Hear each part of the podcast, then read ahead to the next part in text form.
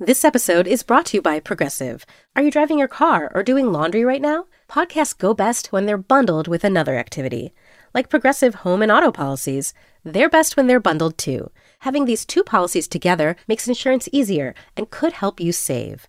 Customers who save by switching their home and car insurance to Progressive save nearly $800 on average. Quote a home and car bundle today at progressive.com. Progressive Casualty Insurance Company and Affiliates. National average 12 month savings of $793 by new customers surveyed who saved with Progressive between June 2021 and May 2022. Potential savings will vary.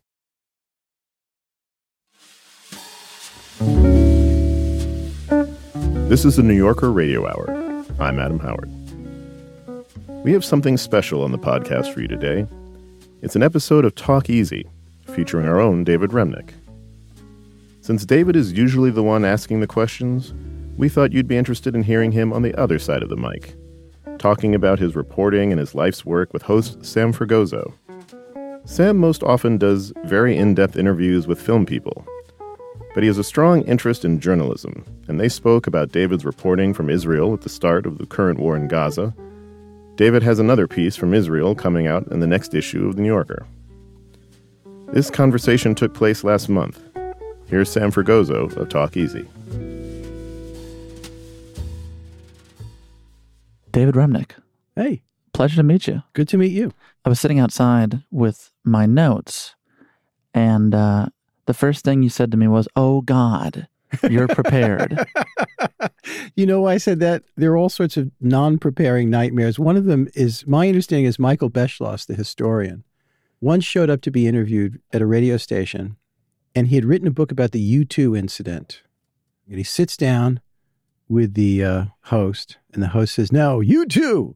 What was Bono really like?" And then he says, "Well, I wrote a book about the U2 incident." At which point, the guy literally takes his index finger and shuts off the recorder with a big thunk, and that was the end of the interview. you know, I did see Adam Gopnik in the bathroom. What's it like to work with him?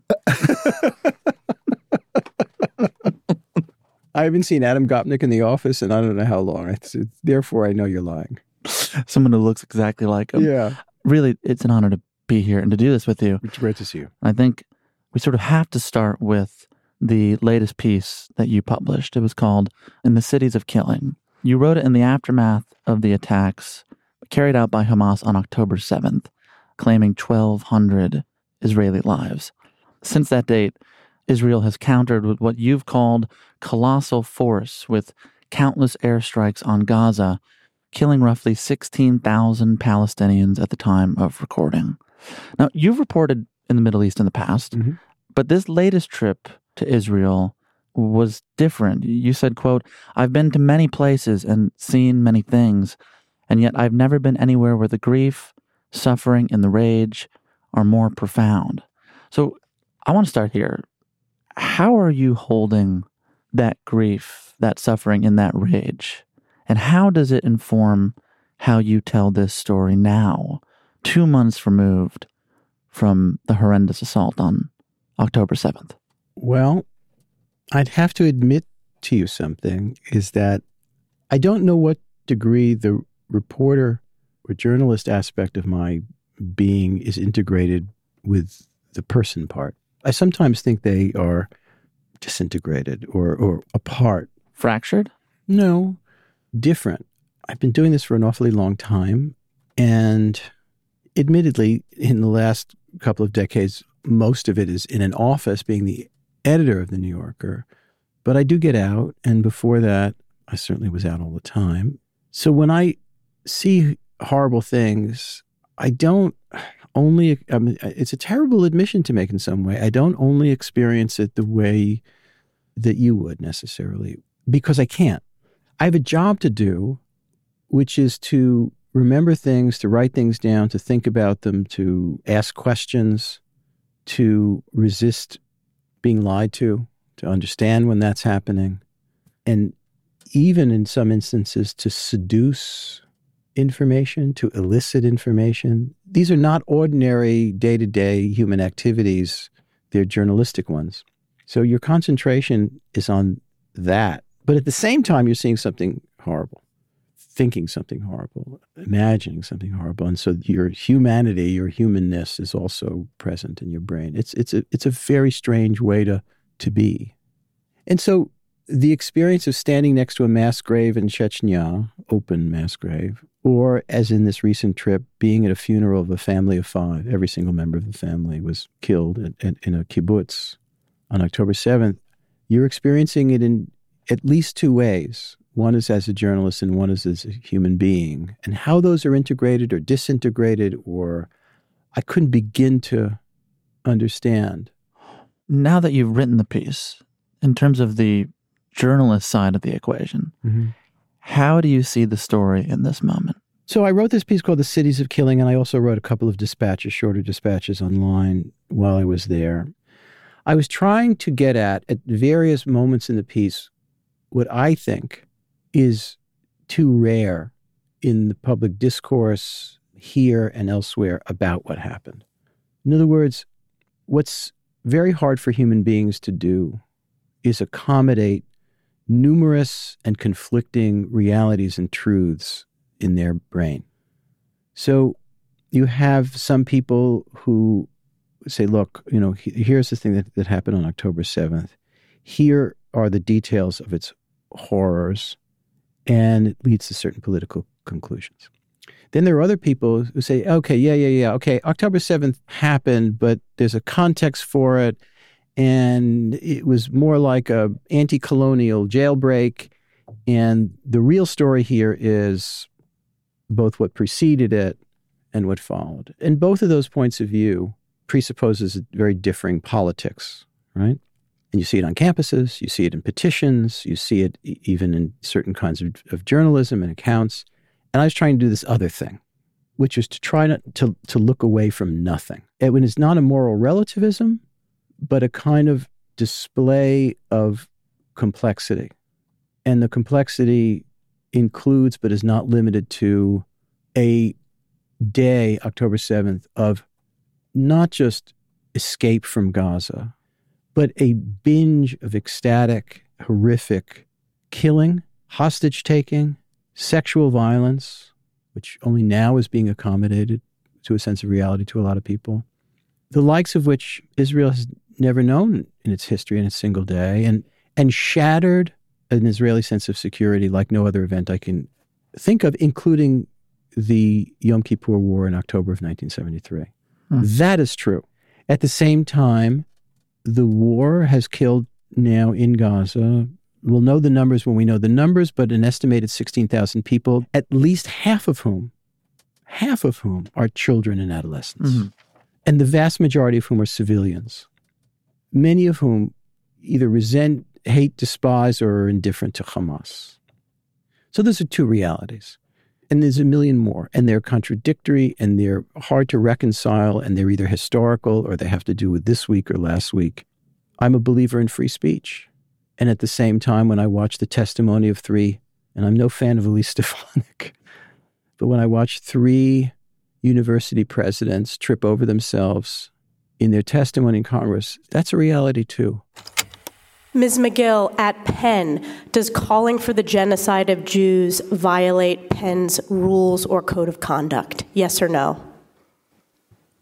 If the speech turns into conduct, it can be harassment. Yes. I am asking specifically calling for the genocide of Jews. Does that constitute bullying or harassment? If it is directed and severe or pervasive, it is harassment. So the answer is yes.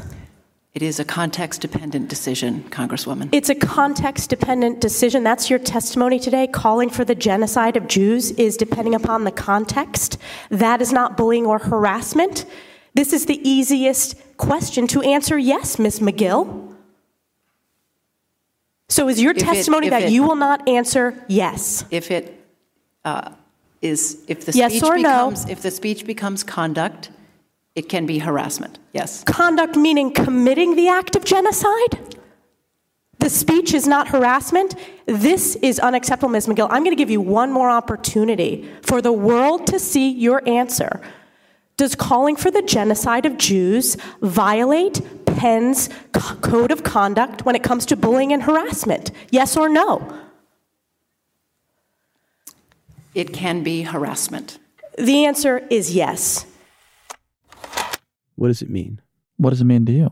I don't know. I haven't done the reporting because I believe that's my function here, not to guess and to gas off. That's David the reporter. Yeah, that's who I am. David the human, though. Uh, I'm not a Not philosopher. I, I, you know, my, I have limited skills. I've seen you do everything from reporting the Middle East to playing on stage with Patti Smith. I would say you have plenty of skills. For the latter, you just needed a little nerve, a shot of scotch, and four chords. exactly what I did right before I walked in here. Can we focus on one reality? I want I want to sort of narrow the the focus here. Mhm. In recent weeks, reports have come out about the clear security failures, information that the IDF had that they did not properly make sense of. Mhm. Is a generous way, probably the most generous way I can describe Mhm. it. But the attack obviously Mhm. is by Hamas, and I want to sit with the story of a man you met over there. Mr. Brodich. Is that how I say it? Mhm. Brodich. Avichai Brodich. What happened to him and his family on the 7th? Avichai Brodich is is a a man who's married and has three young children and lives in a kibbutz called Kfar Aza. Aza is the Hebrew for, for Gaza. In the kibbutz, like all the kibbutzim that were involved in this, was about as far from Gaza as we are right now from Midtown Manhattan. Really, really close.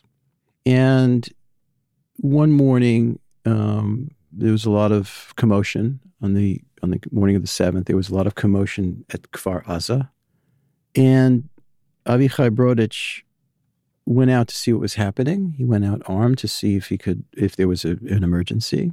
Family was in the house. It's still early morning, and when he got back from the house, his family were gone. Three kids, very young, and his wife were all gone. And it was not clear for a long time if they were dead because there were corpses everywhere in the kibbutz, other kibbutzim, in villages, and at, notoriously at this um, kind of rave, this music festival down the down the road, and um, places were torched. It, it was hellish. It was hellish, and then it became clear that Brodich's family had been taken hostage and almost certainly brought back to to Gaza. Okay, the days pass, no news from this family, and Brodich, in his grief, in his desperation, in his not knowing what the hell to do, and to whom to speak, took a full, like a collapsible chair and his dog, and sat down at about five o'clock in the morning outside of um, what's called the Kiryat, the defense, the equivalent of the Pentagon in, in downtown Tel Aviv. By the way, the same place where the big demonstrations have been going on week after week after week for the last practically a year in protest of this kind of um, judicial reform on the part of the right wing government. He sat down and he, I don't know if he went on Twitter, but, or forgive me, X, but he certainly put it on uh, other social media feeds. And more and more people as the day passed came around and people carrying signs, free the hostages, bring them home today. And I went down there, you know, staying with friends just north of Tel Aviv and got there by late morning and had a long conversation with Brodich. And he was very, very careful. This is a guy who's a farmer who now studying to be a nurse. These are not settlers. this is not, you know, machine gun toting hilltop settlers in the West Bank. I don't want to characterize everybody involved in this who, on the attack, but people of the left, peaceniks, Mm. people whose idealism drove them to live in these tiny kibbutzim, which are kind of atavistic at this point. This is not a growing part of Israel, and live this kind of slightly bucolic, either agrarian or light industrial lives where you know everybody, and the kibbutz is maybe a thousand people or fifteen hundred people, and suddenly these are hell on earth, hell on earth. 10%, 15% of a given kibbutz dead, dozens of people taken away and by armed Hamas people and, and brought to, to Gaza. And thankfully, in that period, that one week truce and pris- prisoner exchange, Avichai Brodich's family was freed. But before they were freed, Mm. he said to you, quote, It was overkill by Hamas. Mm-hmm. I don't think they thought this would go that far. At least I want to believe that. The religion is peaceful. We are going the wrong way. We, I assume in this case, means Netanyahu and That's right. We should be sending humanitarian aid to women, children, and the elderly. Hamas believes that women, children, and the elderly should not be attacked, but something on their side went very wrong. That passage, Mhm. You say he knew that he was going to be read, but it is astounding to me. Mhm. Either the compassion he genuinely felt or the compassion that perhaps was calculated knowing that it would be read. Do you believe him when he says I believe that he, he thinks the religion is peaceful? Do you believe that? I think I would agree with him in that religion is innately peaceful. Hamas is not. I also think he was frightened to death. Frightened to death. And why wouldn't he be? His children, The youngest one is the age of four. correct, and, and his wife are separated from him and being held hostage in a tunnel somewhere in Gaza by Hamas fighters. And I think what he said was very measured. At the time, you'll notice he did not tell me that he went out. He was part of the kibbutz, you know, defense little guard and carried a gun because he didn't. He didn't want Hamas to know that. I know that for a fact because his brother told me that that day, Mm. and I left it out of the piece Why did you do that? because he asked me to, and I and I understood why. You know, when somebody says something is off the record, it's off the record, and his reason was damn good. He did not want Hamas to get it in its head that he was somehow a military figure, and he they, well, he, they might as well kill the family. hmm He was terrified, and it only became public knowledge after. So I think he was speaking As a father, above all, and a- and a Separated from his wife. Yeah, his three kids. yeah, because the news could have been totally other. That's right. And for people who still have family members and friends as hostages, of course, their first priority is that. They're not military strategists. They want their sister back. They want their brother back. They want their child back. They want their wife or their husband back. And everything else is secondary. And at the same time, when I read Mosab Abu Toha, the, uh, the Palestinian poet who I've been talking to endlessly, his priorities, the first thing on his mind of course, are family members. He's seen people killed. He's seen uh, just these are people in extremis, the likes of which you and I are privileged not to have to live day to day. and have the privilege to discuss in a way that is open and complicated and, True. and imperfect. You spoke to one Islamic scholar who said Hamas is an idea embedded in the national tapestry. Quote, no matter what, we will end up where we started, with the Palestinians and the Israelis living here together and needing to find a proper formula. Given the entrenchment we've discussed on each side of that equation, not to mention the 1,200 Israelis and the 16,000 Palestinians dead, what do you see as actually being inside of a proper formula? Let me say something that's what I think is both true and banal, but completely insufficient. Quite a preface. Neither the Palestinians nor the Israelis are going anywhere, period. Sooner or later, and this is a process that's been going on not just for a little while, but for a century essentially, sooner or later, there has to be some kind of political arrangement that accommodates that fact and allows people to live decent, secure lives. And we know all the many, many formulas that have been proposed and that have failed and that have been rejected.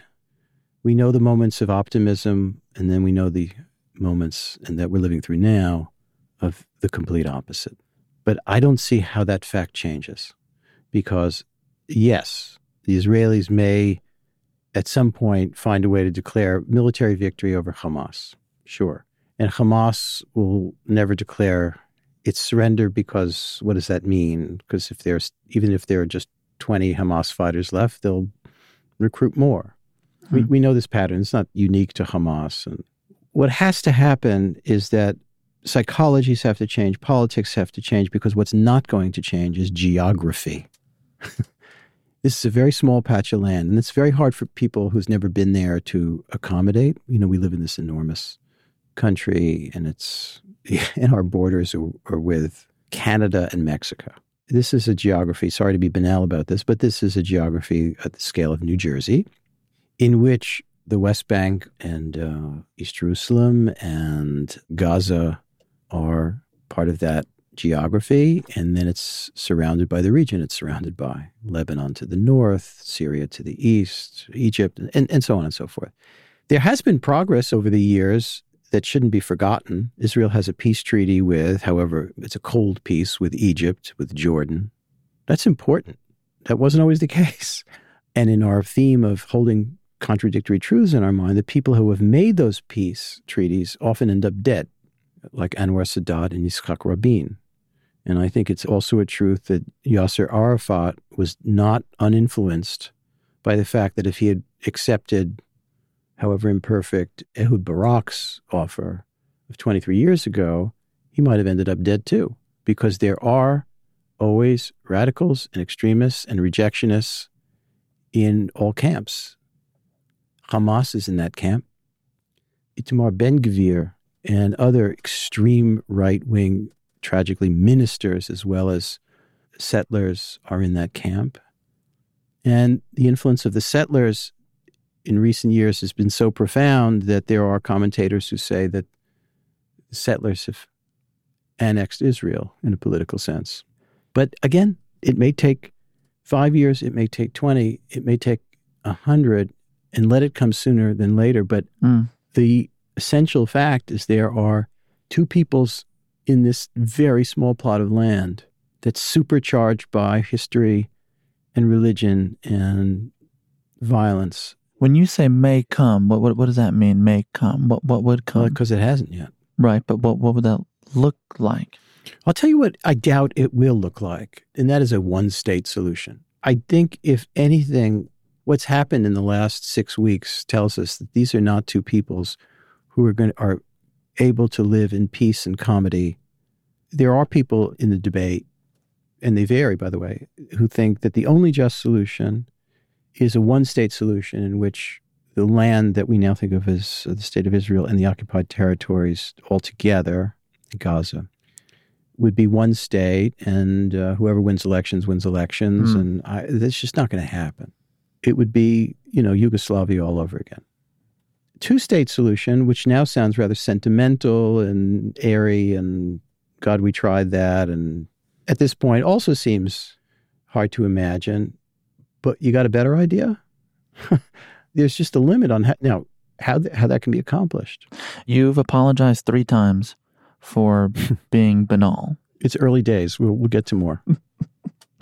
I'm I want- I apologizing want- because for anybody who knows this subject, I could write about Russia, which is the other foreign thing that I've written about all my life. I could write about Russia till the cows come home. And the reaction I get is very gratifying. People are, in the main, there's obviously Russian Right. experts who have all kinds of bones to pick, but We don't know a lot about this subject. yeah, Thank you for informing us. or Russians, and they're far away, and so on and so forth. this is a very different subject. this is an intimate subject. Right. My question is Is your apology actually a gesture to how challenging it is to talk about this? Because whether it's in the press or on social media or across college campuses, as you alluded to, the Mhm. division in rhetoric Mm-hmm. seems to escalate with each day. I have friends who've been to each other's weddings They won't talk to each that will not talk to each other anymore. That's Some true. of them are listening to this. Yeah. And they won't talk to you and or, or me. Well, they probably would like to talk to David Remnick, but that's a different story. But I keep thinking back on that line from Paul Newman in Cool Hand Luke. We have a failure to communicate. What we have here is a failure to communicate. Not always. and part of communicating, as I understand it, as I'm trying to do now with you, is to sometimes fail, is to fall short, trying to understand the person across from you, the ideas and beliefs they hold dear. And I'm wondering, given your experience on the matter, given the identities that you come at this story with, as you said, um, a Jewish man, a reporter, an American, what about this issue and this specific moment in history makes communicating seem all but impossible to do? There are a number of things because people do bring their identities and either their learning or their ignorance or somewhere in between to the table. I like to bring all three. Just, exactly. just and a- by the way, one thing, one healthy aspect you left out, you left out is age too. When I was nine or ten years old, we were just 20 years after the Holocaust. Israel was this, you know, state that had just won a war in six days. And it was filled with sense of self and victory that would translate it to New Jersey Hebrew schools and just was all over the world. Israel was it was it was had done a heroic thing, and of course, the 1967 victory would turn out to be in many ways a Pyrrhic victory because the territories it seized or won in that in that war would turn out to be, as we say in academia, deeply problematic. So, if you're of my generation, you remember that distinctly, and that's part of your what's in your brain and your calculus about thinking about this even though you've obviously taken on many other things. If you were my kid's age, who you know, they're now 30. Mm-hmm. I thought you were going to put it on me. Yeah. You grew up with nothing but Netanyahu. You grew up with, you know, there are people that are your age, Jewish or non, who find Israel simply an embarrassment. This right. fuels the gap of understanding and communication that you're talking about. And you see it on campus. So again, I don't want to make cartoons of anybody, but if you if you grew up in a in a world, you went to an academia that your your frame of reference for this was, you saw it as uh, part of simply as you know post colonialism, or you saw it in the same frame as France and Algeria. That's one way of looking at the world, and if you see it as if you were brought up in a very different way, mm-hmm. you saw it as um, an absolutely necessary refuge for a despised people over thousands of years who had been all but wiped out in the Second World War. That's a very different frame but, of but, reference. But, but the president of Harvard. Yeah. And the other folks you alluded to go in front of Congress. Yeah. They're more of your generation than mine. Yes. Yeah, I guess so. Yeah. So uh-huh. Tell me about the fear the, well, the fear and the complication. I look, I don't what, think what those three it? people have an anti-Semitic bone in their body. Okay, I don't. But the fear to I, talk about but this. I think they they're trying to juggle, however ill-advised, a number of imperatives, which have to do with First Amendment rights, academic freedom, the legality of stupid speech as well as intelligent speech, and then the moral imperative calling things what they are. And in this case, anti Semitism. I've often thought, and I don't want to give away any editorial secrets, but I've had an editorial meeting lately, and I said we should do a piece headline The Worst Job in the World. And it might be university president. So I have some sympathy for it. I, I think they handled themselves at best awkward, legalistic, and a way that came off as weirdly amoral. And they were being and, que- and they're being questioned by somebody in bad faith. I, That's I, right. I, that is in bad faith. Yeah, Elise Stefanik I'm not going to sit here and excuse or uh, Elise Stefanik in the way she was looking for what exactly what she got, which was a kind of way that so she could bash the elitist college presidents from. But it's a struggle. But you said at best it is that. At worst it is what? Morally tone deaf. That's even putting a nice gloss on it. It is very. But I'm nice. a nice guy. In an article the website ran called "The Anguished Fallout from a Pro-Palestinian Letter at Harvard." Just to button this up, there's a passage that reads The backlash exemplified a tendency to conflate criticism of Israel with anti Semitism mm-hmm. and advocacy for Palestinian liberation with support for terror, holding multiple truths, not making cartoons out of each other. I would say is probably the main goal of doing this podcast. So I want to try to do that with you. We talked Okay. about all the identities that you have that you that you brought to this story. I'd like to go back to 1964. you're six years old. Mhm. There's a preschool you're supposed to go to, but but they're not ready for you yet. How do you know this? God. Yeah. And you find yourself in a Yeah. van with with some older Jewish boys. Yeah.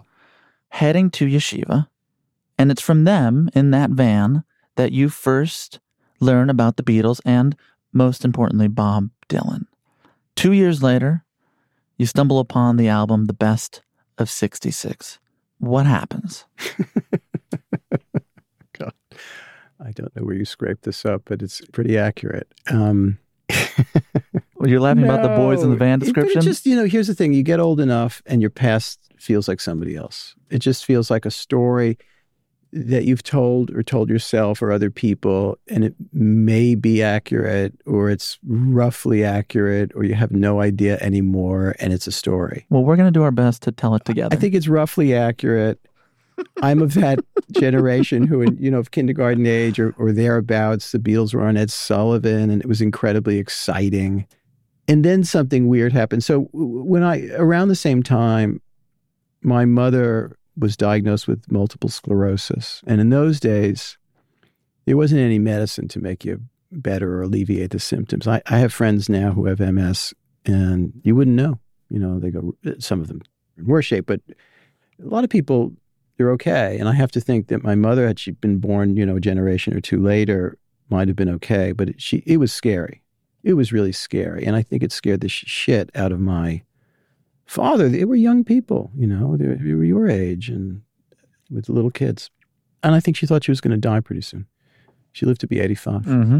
You know, you make things happen in your life, everybody's lives. And, and I became a kid that became obsessed with radio and music and things that I could amuse myself with.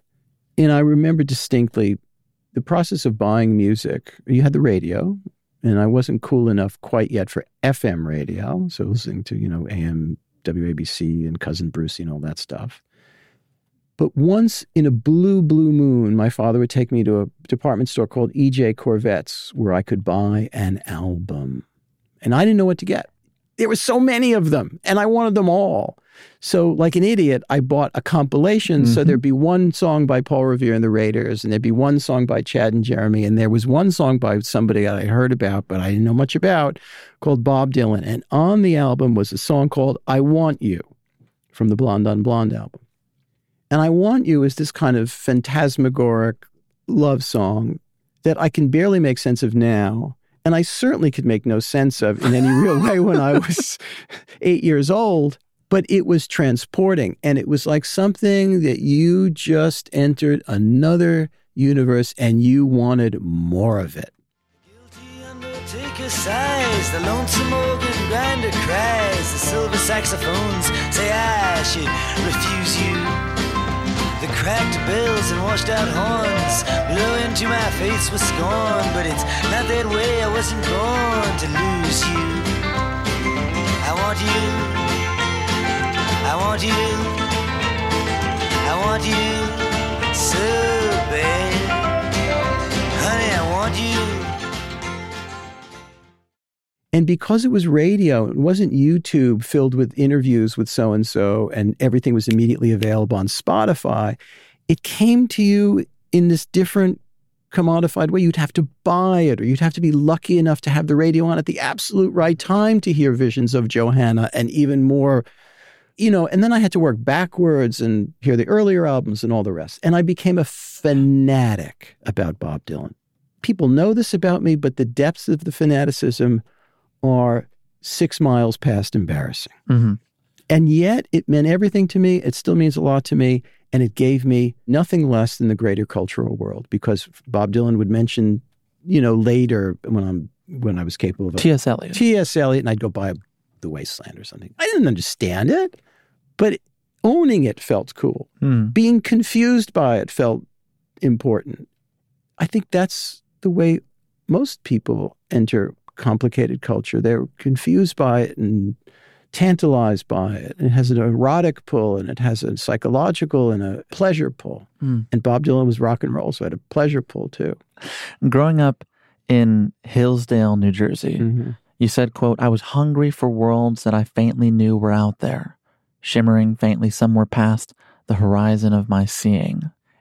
That description sounds a lot like the kind of shimmering mirage and the Great Gatsby, looking across. Oz was across the river. That's right. Was there a sense of ambition in your house that was passed down from your parents? No, no. Ambition was utterly conventional. My parents were the children of immigrants. My grandparents well, they were immigrants and not, but but you know you know the world they came from, Eastern European Jewry, the lucky ones. Mm-hmm. They didn't want you to aspire. Yes, but in the most conventional way possible, doctor or a lawyer, because because it, it, meant you were your own boss. Mm. That was very important. The world of business was not in our world. certainly the world of the arts. My mother was an art teacher, but she got sick very young and had to had to quit her job and be home, and that was a struggle. It was modest. My parents wanted me to do well and study hard and be a doctor and go, you know, further than them and be a good boy. And how could I possibly blame them? You mentioned your mother. Mhm. She was diagnosed with MS when you were about five years old. When you go to Princeton, Yeah. it's around that time that your father is, is diagnosed with Parkinson's. That came later. Right? That came. He was, no, but no, he was no. in his He- early 50s. it's unclear. My father's a dentist. He had a very small practice. Right. We, were, we were what in, middle class in the American sense. Parents bought their house for eleven thousand dollars, and we, we went to decent public schools. Nothing great, but decent. And it became evident, maybe when I was in college, that my father was developing a tremor in his hands. And Mhm. you, here's what you don't want: is a dentist with a big tremor in his hands. Yeah. But he tried to conceal it. And in early Parkinson's, if you take the proper medicine, it can You called it, It you said it would have been a Buster Keaton film if it wasn't your own life. Right. You don't. Buster Keaton as a Parkinsonian dentist. It's a dark joke, but there it is. And he didn't know what to do because, like, what would we live on? Mhm. What would he do? So he faked it for a while, but finally he couldn't anymore, obviously. And by the time I came home from Moscow, when I was about 31 or 2, Mm. they were both in bad shape. So that's what I want to ask you about, which is you're in college at Princeton. Mm. There are medical troubles at home. You had grand ambitions to be an artist. You went to Paris and, and busked on trains. They paid you money to get away from them because you weren't great at it. That's not true. That's what you said. just couldn't That's be what you avoided. I said. went on the train From so I 10:30 in the morning This is true. to 2 p.m., you made enough money to pay for the hotel, Oh, easy. Yeah, the movie, and the drinks that night. easy. But eventually you come back. And when you take John McPhee's class, Mhm. I'm curious about settling in journalism. Did you feel a sense of obligation to pursue a career that at least had some clearer pathway to stability? Yes, And, and, was- and was that because of your accurate. parents? Absolutely accurate. I, I thought, you And know, you, li- looked at me like I don't know where you're going with no, this, but, but, you, I, you landed you landed the plane. And when you're that age, to be a, a writer and an artist means only one thing: you're a novelist, or if you're really financially foolish, a, a poet. but I did have this intimation that I'd need to take care of my parents. I was the older son, one of two. was that My fa- Yeah. Yeah. yeah. I was a 19 year old kid. How do you make the, you make these decisions, you know, half in the dark anyway?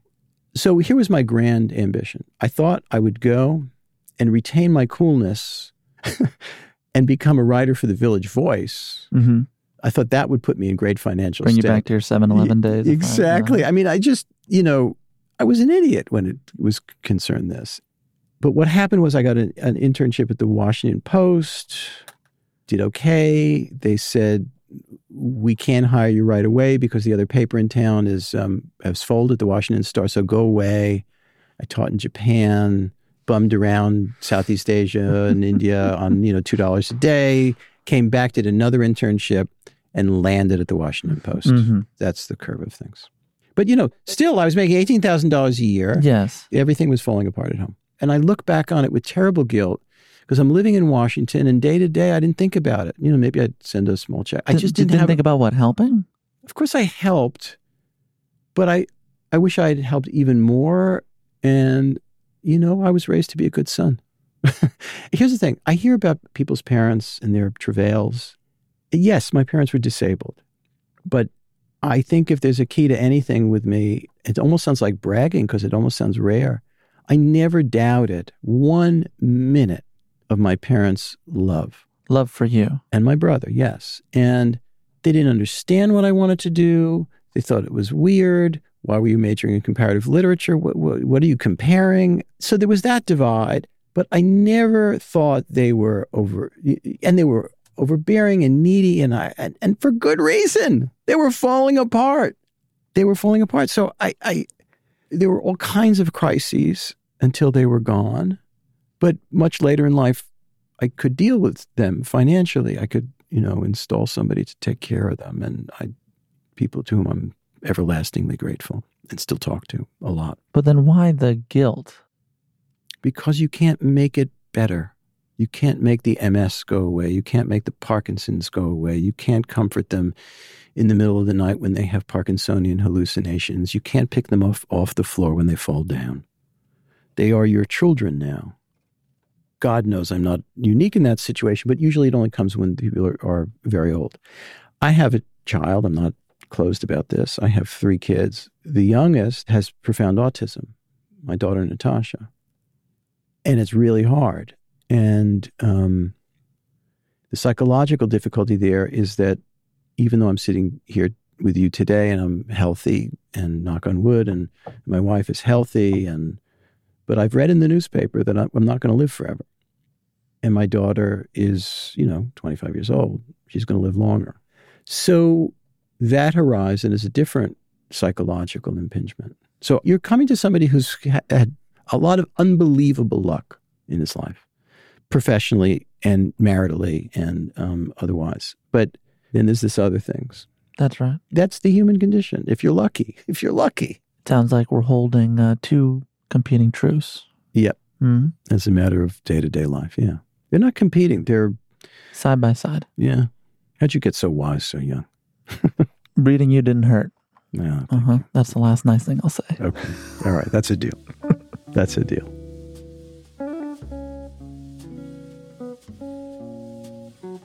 We'll be right back with our guest, David Remnick.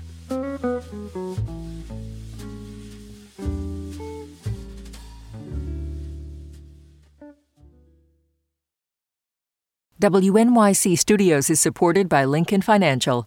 The questions around retirement have gotten tiring. Instead of, have you saved up enough? Shouldn't they be asking, what is it that you love to do? And how can we help you keep doing it? The truth is, you're not slowing down. So your retirement plan should be more of an action plan, a hiking plan, a music plan, a sailing plan.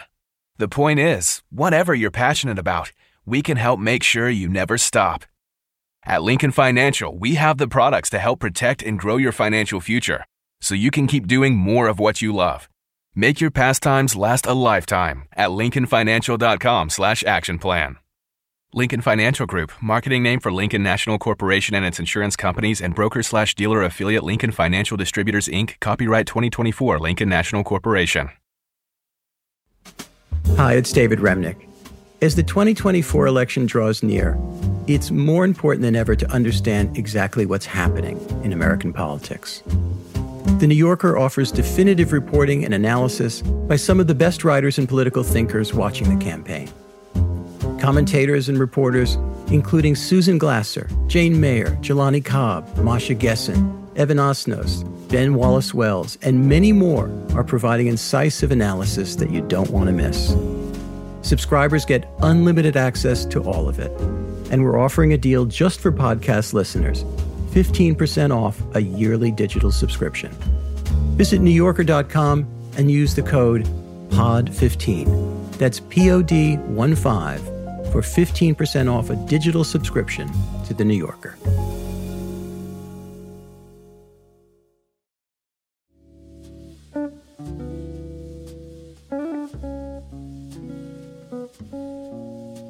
You've had many strokes of luck.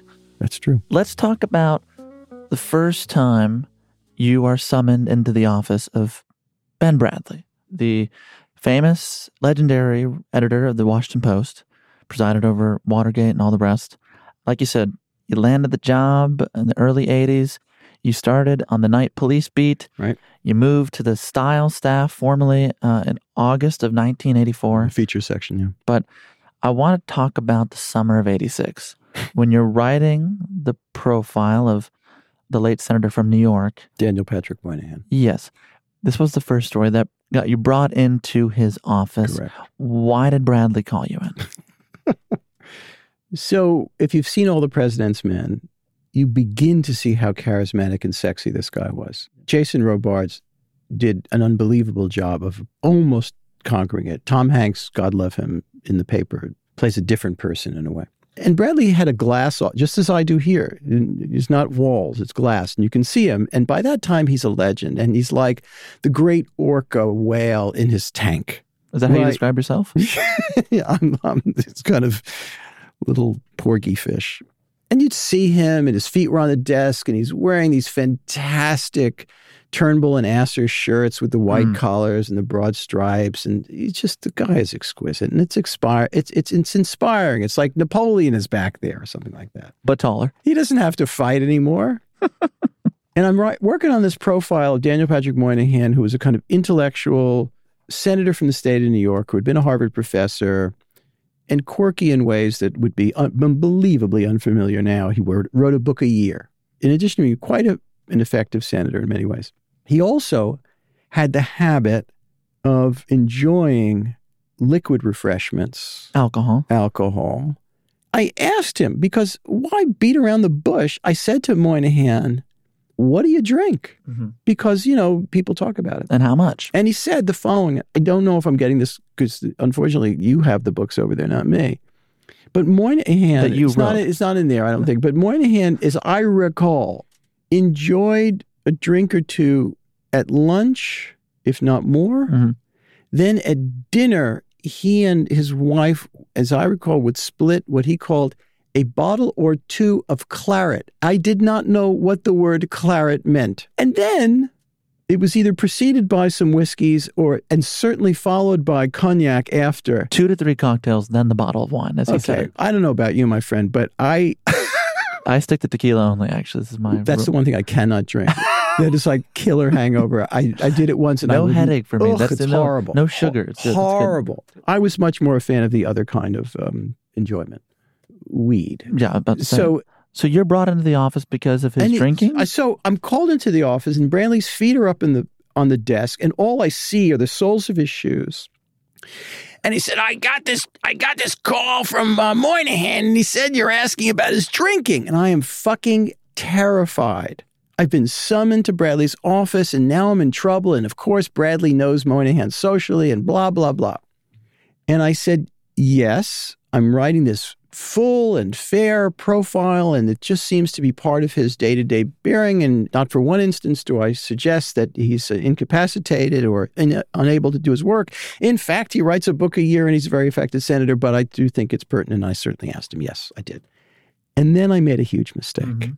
And then I said, So don't worry. And his feet, the soles of his feet, part like a V. And through it, I see this face, this rock hard, preposterously wasp handsome face with the hair slicked back in this beautiful salt and pepper. And he said, What the fuck? Me worry? Get the fuck out of here. And that was the end of the discussion. Are we allowed to curse on this show? I suppose we can. Absolutely. This isn't the New Yorker Radio Hour. exactly. And I'm sent off and I write my piece, and all that material is in there in one way or another. I can't remember, but it certainly was in there. And I never heard word one from Bradlee. And the lesson there was he's allowed to ask. If I've got a good reason, that's the end of the discussion. And I'll never be able to imitate Ben Bradlee in my bearing. I mean, look at me. You're six three. Yeah, well, whatever, six two. But who's arguing? By next year, it'll be six foot. You'll be my height then. And I can't imitate my predecessor, Tina Brown, or anybody. I can only be myself, but I can learn lessons. And one of the lessons was that if your person has done their reporting and there's a rationale and it's honest, then you go with it. Hmm. Also, he was incredibly cool. Again, you played on stage with Patti Smith. That's not nothing to. I think the first time I did that, I was wearing gray, what my mother would call slacks, Mhm. and uh, What kind of most people shirt. would call slacks. yeah, God bless her. May she rest in peace. Yeah, yeah exactly. Now, you mentioned Tina Brown Mhm. and what you learned from Ben Bradlee as an Mhm. editor. I want to go to the moment you're hired as the editor of the New Yorker. Mhm. It's officially uh, July of '98, and in the first two months of running the magazine, it's my understanding that you lost about ten pounds. Is that right? I'm going to write a book called The Weight Loss Method of Getting a New Stressful Job. that you don't know what you're doing.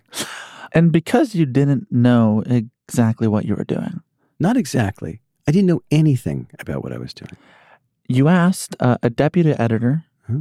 for Anna Wintour why she is so good at her job. And she said she knows what she wants.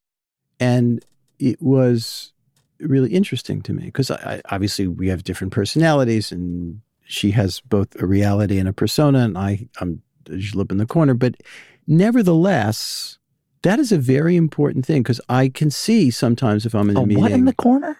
Zhlub. Even that is a persona, by the way. That comes naturally, my friend. No. Mm-hmm.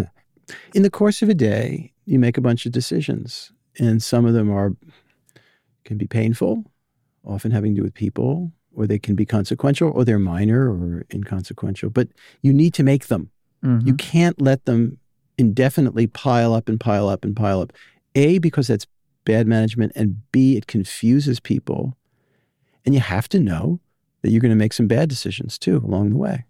The quote was because she knows exactly what she wants.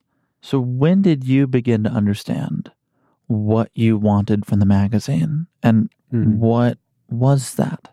Maybe this contradicts what we just said, but I don't believe in the reality or the fiction of the imperial editor. Ben Bradlee couldn't possibly read all of the Washington Post every day, much less make all the decisions that go into it. And there are subjects that I know something about, and there are subjects that I know nothing about, and then there's a lot of in between. And I'm good at some things and I'm crazily bad at others. What are you good at and what are you bad at? I'm pretty good at getting things done. Take writing, for example. I'm pretty good at making my deadlines, but that doesn't mean I'm a better writer than people who have trouble with their Mhm. deadlines. You know, AJ Liebling, I'm not applying this to myself, but AJ Liebling used to say that he was a better writer than anyone who wrote faster than him, and he was faster than anyone who wrote better, Yes. which is a nice little neat formulation, but When you write, do you also maniacally laugh at your own jokes? No, with my shirt off. no.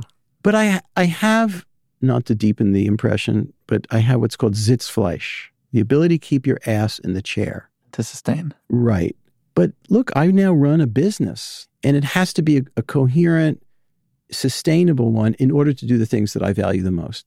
I have to be asking the right questions. Otherwise, I'm going to get be steamrolled into doing things that I think are bad for the magazine. So when you took over the magazine in Mhm. 98, Mhm. it was not making money. That's right.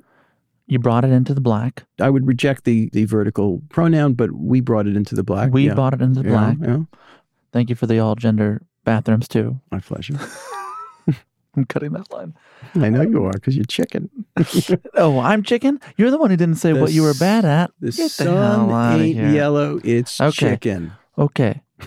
you still haven't answered what you're bad at, which we're gonna we're gonna Lots of things. Yes, but tell me, I'm not. You- a you said the I- I- things that you value. Do we have enough time? You Yes, said you have only till two thirty. David, you have only till two thirty. No, that's not true. I would right. be here forever.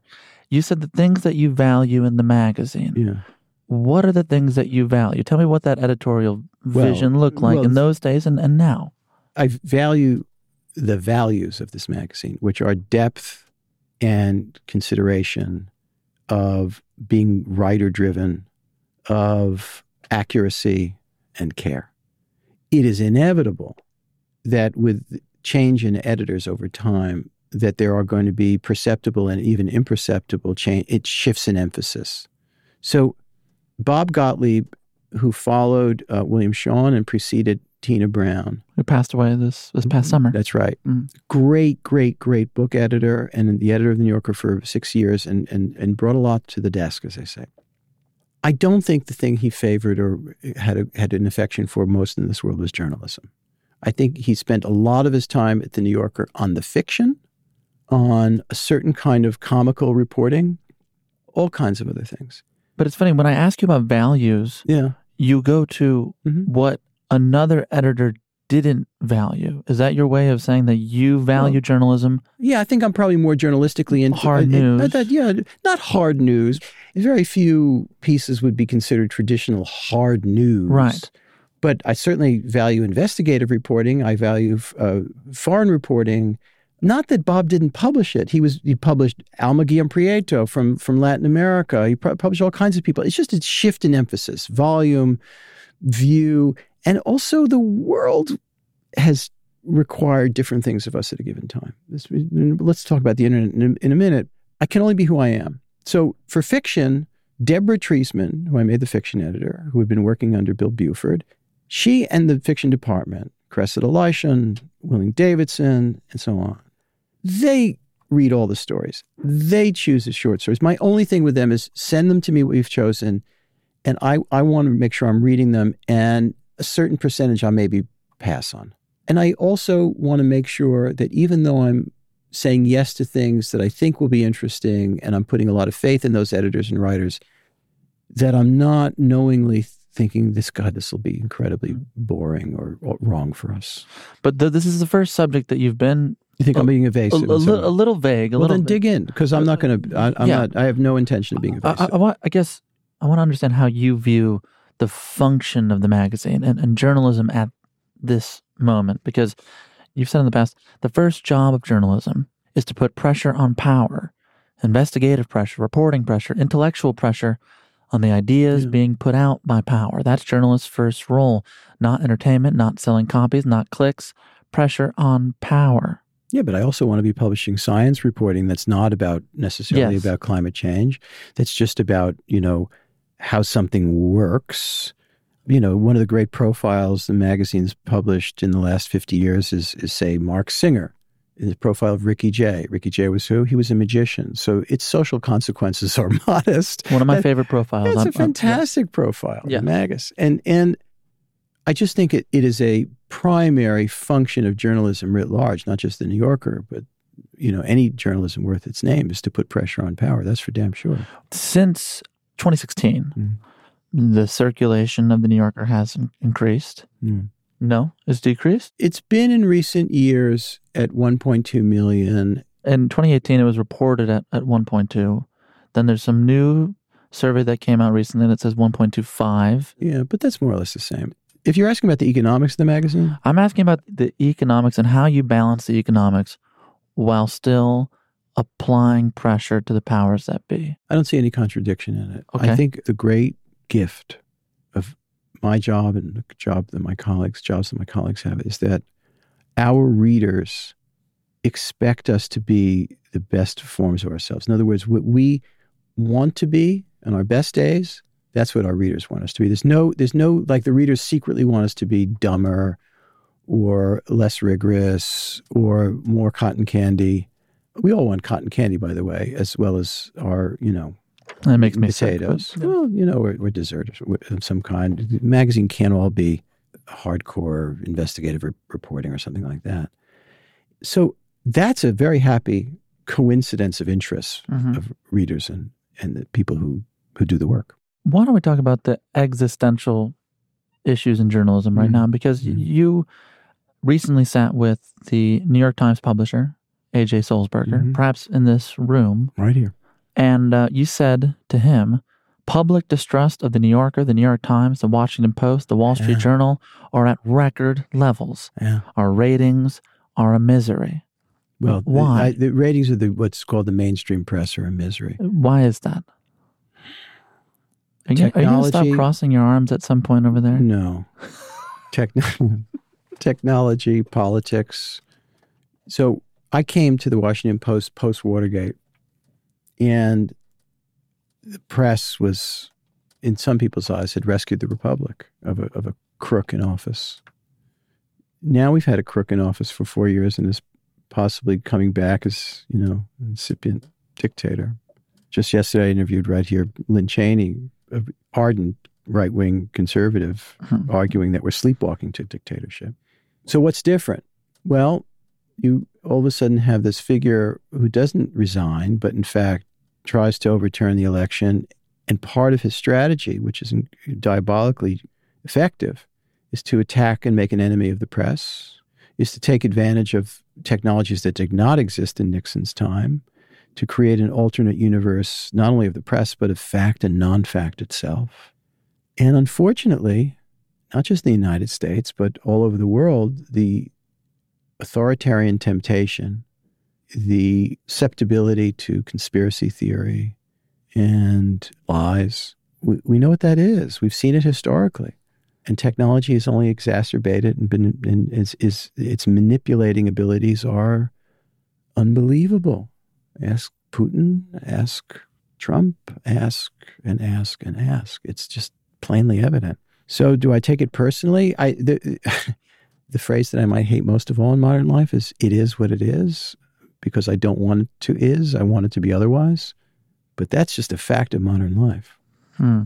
Because I, uh, you're going to ask me, i am going to tell you, be honest, and you now you'll get people pissed off at me. I don't think the New York Times, for all its faults, and we all argue with it, and it's it's in a way the weather.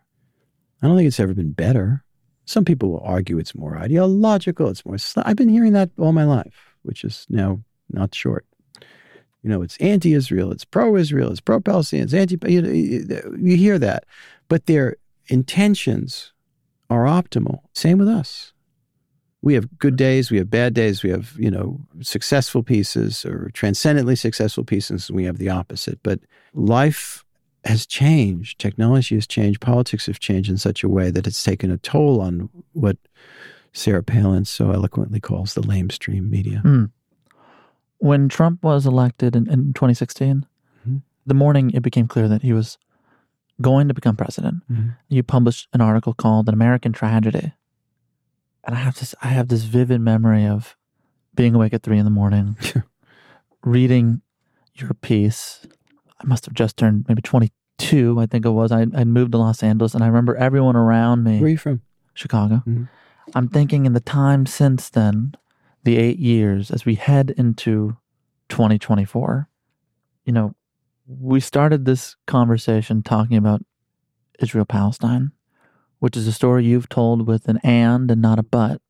And that is perhaps the most useful way to talk about a country that elected Obama and a country that elected President Trump. And so as we head into 24, mm-hmm. you often in interviews talk about this term, presentism, that we should not be guilty of thinking the present moment will persist forever. Quote, despair is an unforgivable sin in politics, public life, and in personal life.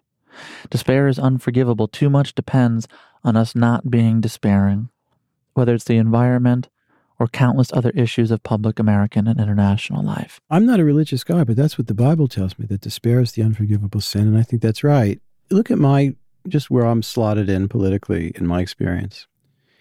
When I was your age, I was in Moscow and what was happening in the world was that Eastern Europe was liberated, the Berlin Wall came down, Soviet totalitarianism was in shambles, there was a promise of democratic progress in the air. There had even been democ- pro democracy demonstrations in Beijing.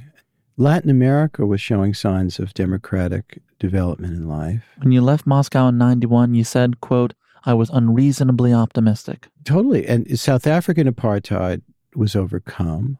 And a few years later, the Oslo Accords were signed. And so there was a sense, however unreasonable, that life was political life, public life, civic life was, was at the very least promising. And now we've talked about the Middle East. We know what's going on in Ukraine. We know what's going on in power in Russia. China is no more delightful than it was. And the environment is maybe the biggest subject of all, but people find it boring to talk about. So when I hear about mental health and when I hear about political dissatisfaction and anger for people of your generation, how could I think it could be otherwise? It's a really rough time, and I think we'd be idiots to say otherwise. But what do you do? Throw up your hands? But politically, as, as citizens, the idea of ceding the ground to dictatorship mm-hmm. in this mm-hmm. country now, no matter how fucked up the country has proved to be time and time again, no matter how self deceiving we can be about America and American history or our so called exceptionalism, etc. I'm just not, and you shouldn't be, if you don't mind my saying, or any of us can afford to be, to give in to despair. That's the enemy, or one of them. We should not be guilty of thinking the present moment will persist forever. Yeah. But I have to tell you, yeah. and this is where I add a but. Okay. When you go into 2024 and you ask people to choose between Trump and Biden, mm-hmm. it doesn't feel like a present. It sounds like the past. It sounds like we've. Because of age. Not just that, but that it's the same two folks with their own set of problems. What are you doing about it? coming into 24. And so, No, no, no. How no, do no, you- no, no, no, no, what, no, no. What are you doing about no, no, no. You can have me on your Yeah. show, but, but I, but no. No, no, no. We, we each play our role. the despair, the despair. How do you beat back against it? because this is not unique. This is a country that had a civil war. This is a country that had Reconstruction and its betrayal. This is a country that's had Jim Crow, people hanging from trees, Ku Klux Klan marching down Pennsylvania Avenue in the 20s. Political instability, political betrayal, lying in government. What's unique here is unique here. You've got a black comic authoritarian on the brink of reelection. Okay, that is unique, reelection to the presidency. I see my role, as you can imagine, as an editor in this and the little writing I do. You mentioned that piece, American Tragedy. The difficulty, of course, is I'm speaking to you and the kinds of people who listen to you and the people who listen to the to the New Yorker Radio Hour or read the New Yorker. That's not 330 million people. that makes it very tough hmm. But throwing up your hands, I think is is it's not just crazy. It's it's defeatist. It's it's immoral. It's understandable second by second, but ultimately to throw up your hands is is just wrong. A week before you started, Yeah. in 1998, in the June 22nd issue of the New Yorker, Uh-huh. you wrote an article. It was about a critic, Alfred Kazin. Uh huh.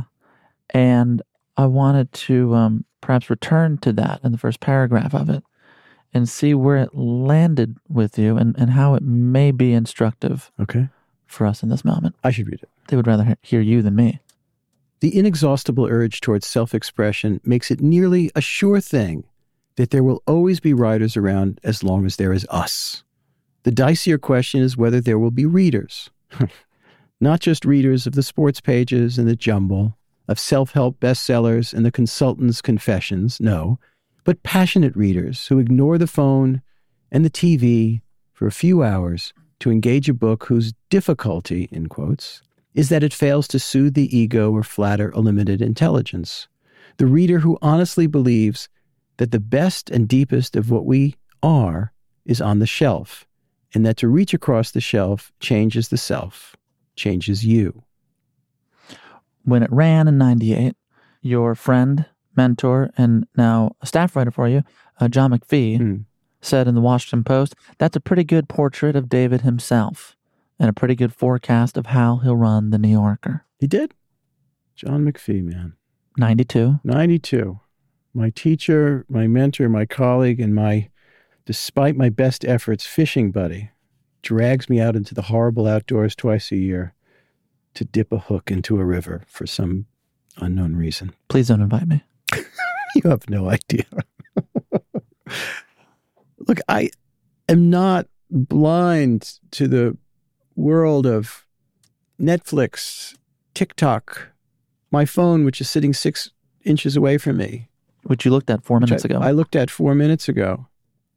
But the fact of the matter is, I know nothing in our cultural lives, our intellectual lives, and our civic lives that is as effective and that reaches more deeply than the best of what is written.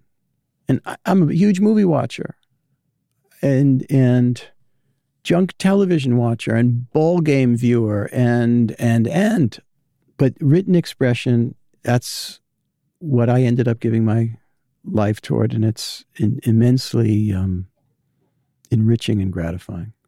And I believe in it. I remember very distinctly interviewing Philip Roth about 15 years before he died, when I first got to know him. And he was despairing about writing and not the literary world, but just this piece of business. And I bet you I borrowed the language from him, which is that he despaired of the notion that enough people were turning off the TV, turning on the lamp, throwing the phone across the room, and devoting themselves for an hour or two or three to an enigmatic, difficult text Mm. of any kind, because it requires a lot of you. And I'm guilty enough of that too, even though my professional life demands it. But it's been, it's the gift of a lifetime. And I know that I'm hardly alone. You've committed yourself to this. to this craft, to, to making this magazine. My last question for you. McPhee himself is, is a great example of creative longevity, which is at the heart of this new book of yours, Holding the Note, in which you profile a series of musicians who are all still working till the very end. You write for musicians late in their careers, in the spirit of sostenuto, Mm-hmm. of sustain that Sustain, pervades. yeah. Writing, playing, and performing keeps them in the game, helping to replenish what age has attenuated. And as we leave, I thought we watch some of this performance by Joni Mitchell at the Newport Festival last year. Yeah. Can you set that up? Yeah, jo- Joni Mitchell, who was such a hugely important and wonderful singer and songwriter and musician, and whose masterpiece is maybe one of the great albums of the era uh, is Blue. In recent years, she kind of went missing.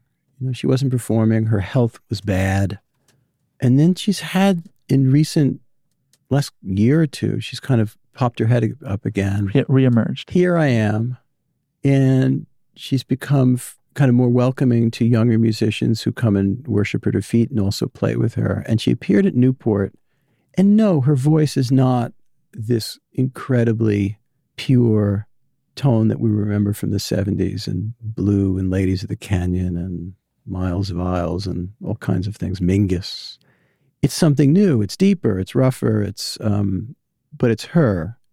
And there's something beautiful about that. It is very rare in anything that anybody's doing their best work when they're very old. You know, I went to see Bob Dylan out in Brooklyn a month ago, and it was amazing. He's a rarity like that.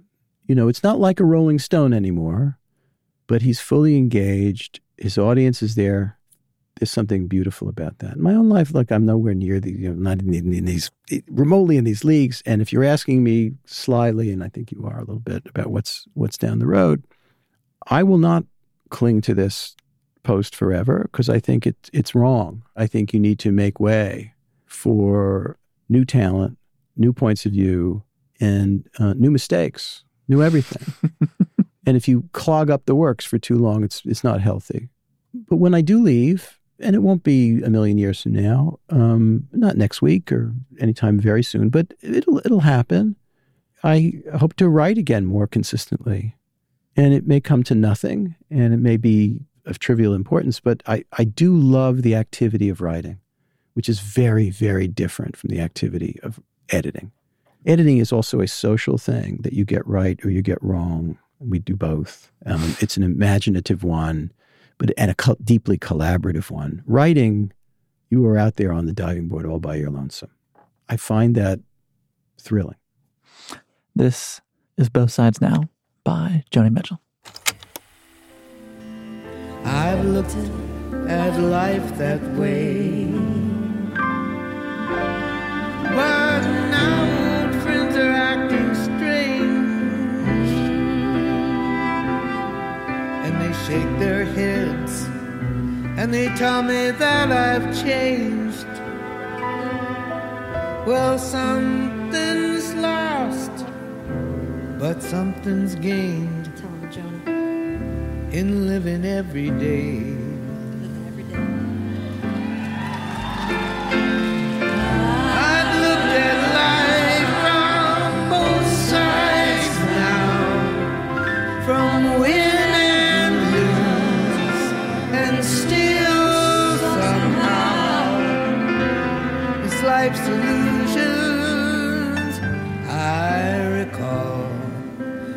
Really don't know life. I really don't know life at all.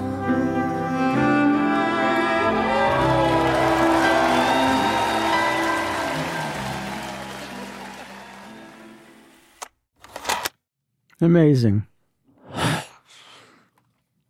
I can't speak. you know, it- it's it's you just saw time. You just listened to time and a and a musical mother and a and a daughter, and it's amazing to me. Um, David, my last, I have to ask you because now we're both. that line, um, well, something's lost, but something's I- gained. But even even more than that is to hear her the difference in her voice, and because you're hearing in one ear her voice from pff, sixty years ago, whatever it is, and the voice now, and what it's giving to them. You know, if any artist can produce that sense of feeling that you and I, I think, obviously are experiencing, simply by clicking on YouTube, well, that artist has done a lot, and God bless her. I never quote YouTube comments on the podcast, but um, one one person wrote about the Joni Mitchell song. A 23 year old wrote a song for her 78 year old That's self right. to sing. That's where I want to leave us, which is the creative longevity, the commitment you've made to yourself, to the magazine, to do this work. In that great piece we quoted from, Alfred Kazin, who I, you know, I think the occasion for that piece is that he died. He died. But he, like you, believed that reaching across the shelf, picking something up, it changes you. It didn't change me. It doesn't change us. It makes us. if you're lucky, and if you and if you partake of it, and um, I mean, a lot of other things do too. We talked about some of them today. You know, your parents, your world, your environment, your mistakes after mistake after mistake. But there it is. The library is the gift. To ignore it, man, I just, it's a sin. I'm trying to give you a compliment, but it's not going well.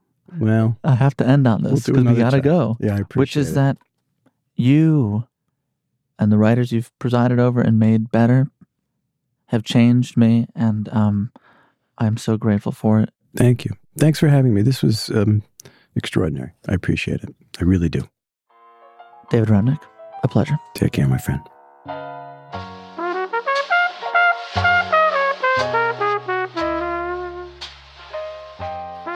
That was the December 24th, 2023 episode of Talk Easy, hosted by Sam Fragoso.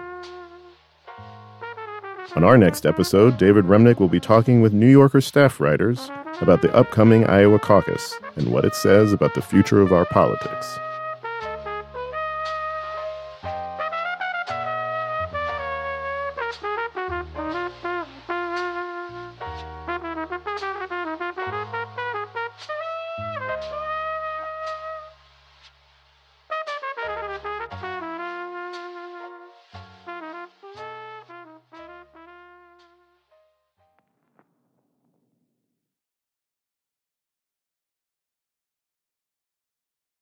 On Notes from America, we have conversations with people across the country about how we can truly become the nation that we claim to be.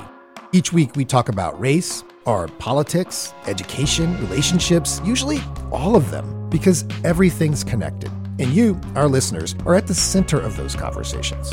I'm Kai Wright. Join me on Notes from America, wherever you get your podcasts.